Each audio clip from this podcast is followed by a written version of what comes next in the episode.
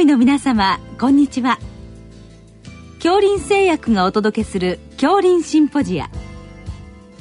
毎週この時間は医学のコントラバシーとして一つの疾患に対し専門の先生方からいろいろな視点でご意見をお伺いしております。シリーズ脳卒中対策の最新情報の27回目。脳卒中のリハビリテーションと題して藤田医科大学リハビリテーション医学1講座主任教授大高洋平さんにお話しいただきます。聞き手は国立国際医療研究センター病院名誉院長大西晋さんです。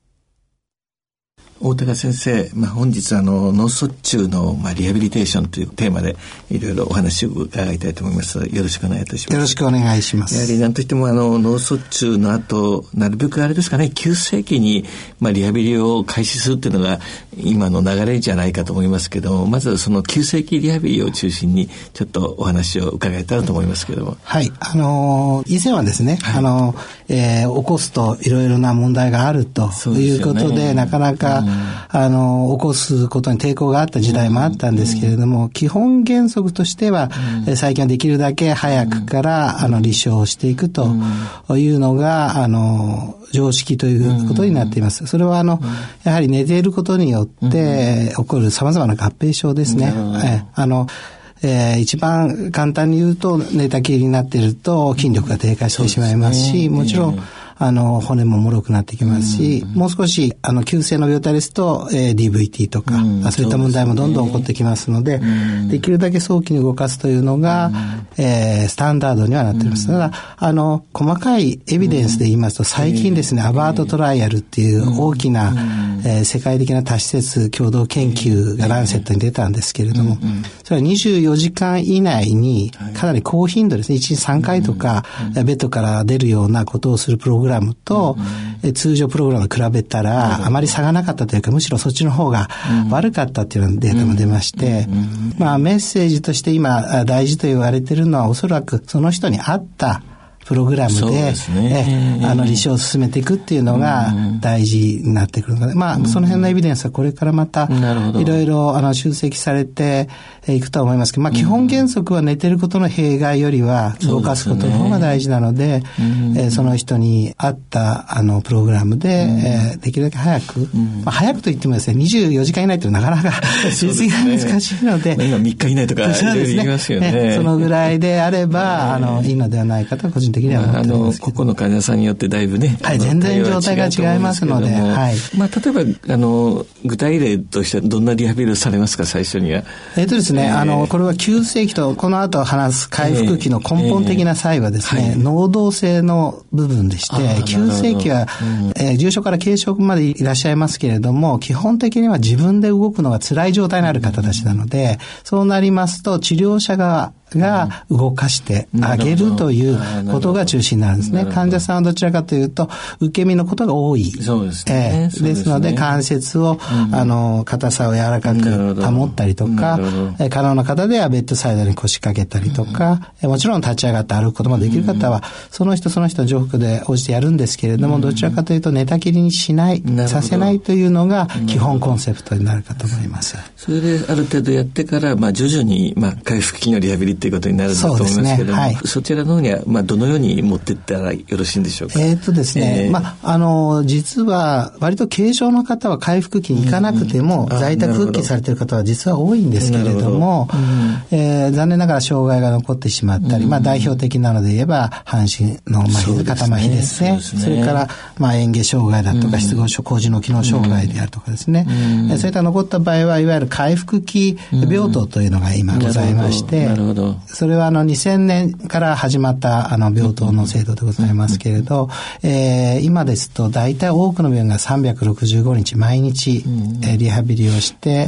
えー、1日最大で保険では3時間まで認められてますので、高密度高強度でやると。で、えー、いろんな障害がありますので、あのチームを組んで、あのやっていくことになるんですけれども、まあ、えー先生のご質問ですと、どういうふうに進めていくかっていうことですけどどちらかというと、そういう必要な人がそういうところへ行くと。ね、結果論的なところなんですけど、大体4週ぐらいですかね、平均すると、そういった病棟へ行かれて、あの、集中的なリハビリを受けるというのが、まあ、標準的な流れじゃないかなと思います。それ次、特にあの、歩行障害が、まあ、結構重要になると思いますけども、それはまあ、どのように今対応されてるんでしょうか？え歩行障害も、あの、重症度によりますけれども、まあまあ、あの、例えば一番重い完全麻痺の場合を想定しますと、うん、まずは立って高重力位を取る、立位を姿勢を取るというのが、あ基本的に大事なことなので、重度の場合はですね、あの股関節近くまである、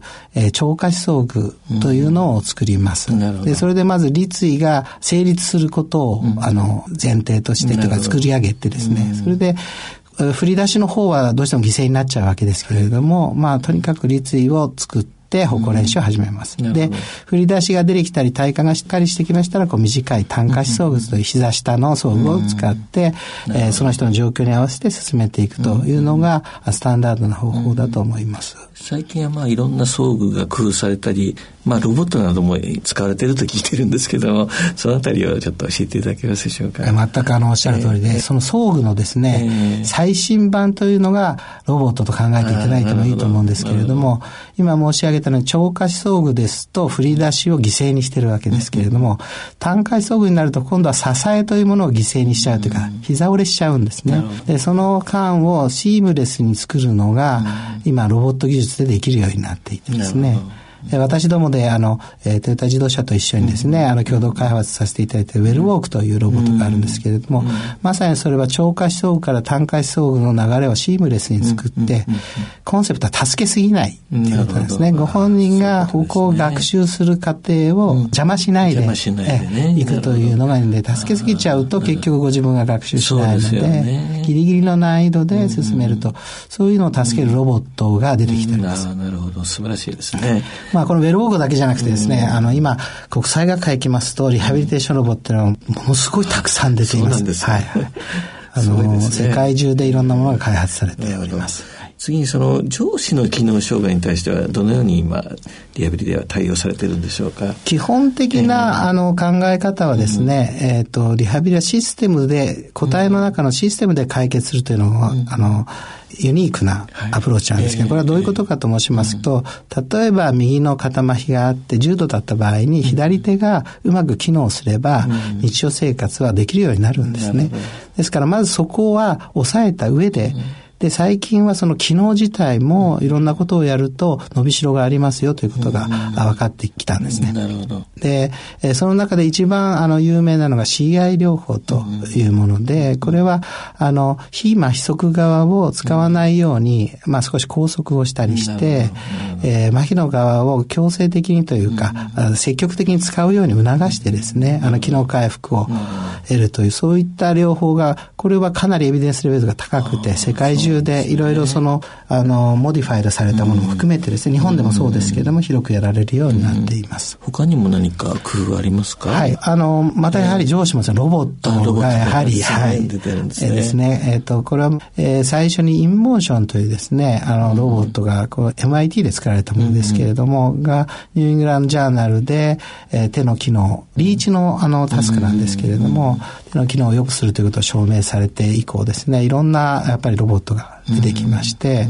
完全に今のリハビリが置き換わるわけではないんですけれども、一緒に使うと、機能があの回復していくということが分かっています。そのロボットならではのメリットみたいなのもあるんでしょうか？そうですね。あの、ロボットでしかできない、えー、タスクっていうのもございますし、えー、一つはやはりこう時間遅れがないですね。アクチュエーターも、センシングもですね。それから、いろいろそのバーチャルリアリティとか augmented reality を使って楽しいリハビリができると。そういうことです、ね。いうのが非常にメリットですし、あとは、えー、マスで見たときはデータが蓄積されますので、で将来的に標準的なリハビリにつながるという意味でもメリットはあるというふうに考えております。あともう一つ重要なテーマのあの園芸障害ですね、はい、あのあたりはどのようにあのリハビリを進められるんでしょうか？ですね。園芸はもうものすごく大事で、うん、やっぱりあの今、サルコペニアとかいろんなことが言われてますけど、脳卒中でも、えサルコペニアというか栄養が非常に大事なわけですので、栄養をいかに取るかっていうことが大事です。もう一つは食べる喜びというかですね、これは非常に大事なことだと思いますので、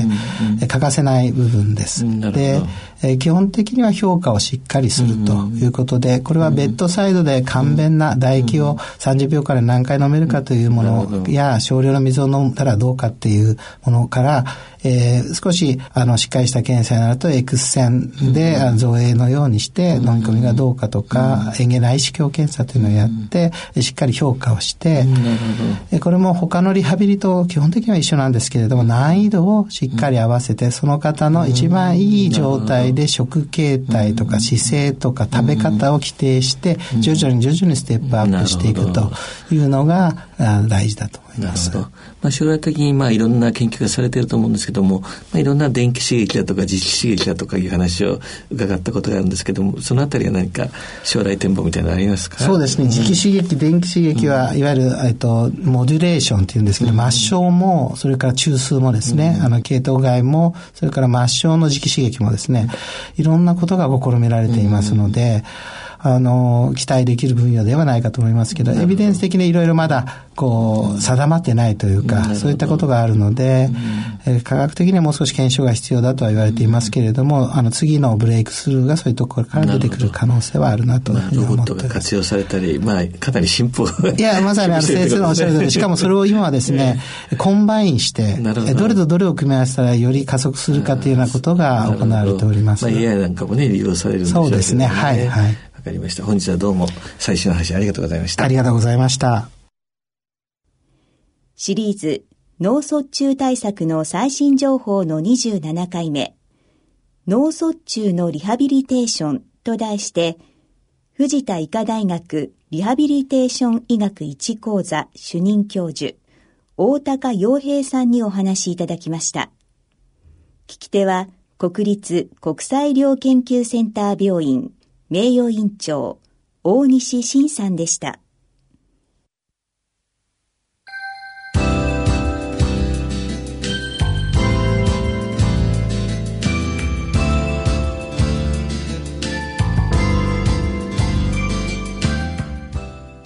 それでは、恐林製薬がお送りしました、恐林シンポジア。来週をどうぞお楽しみに。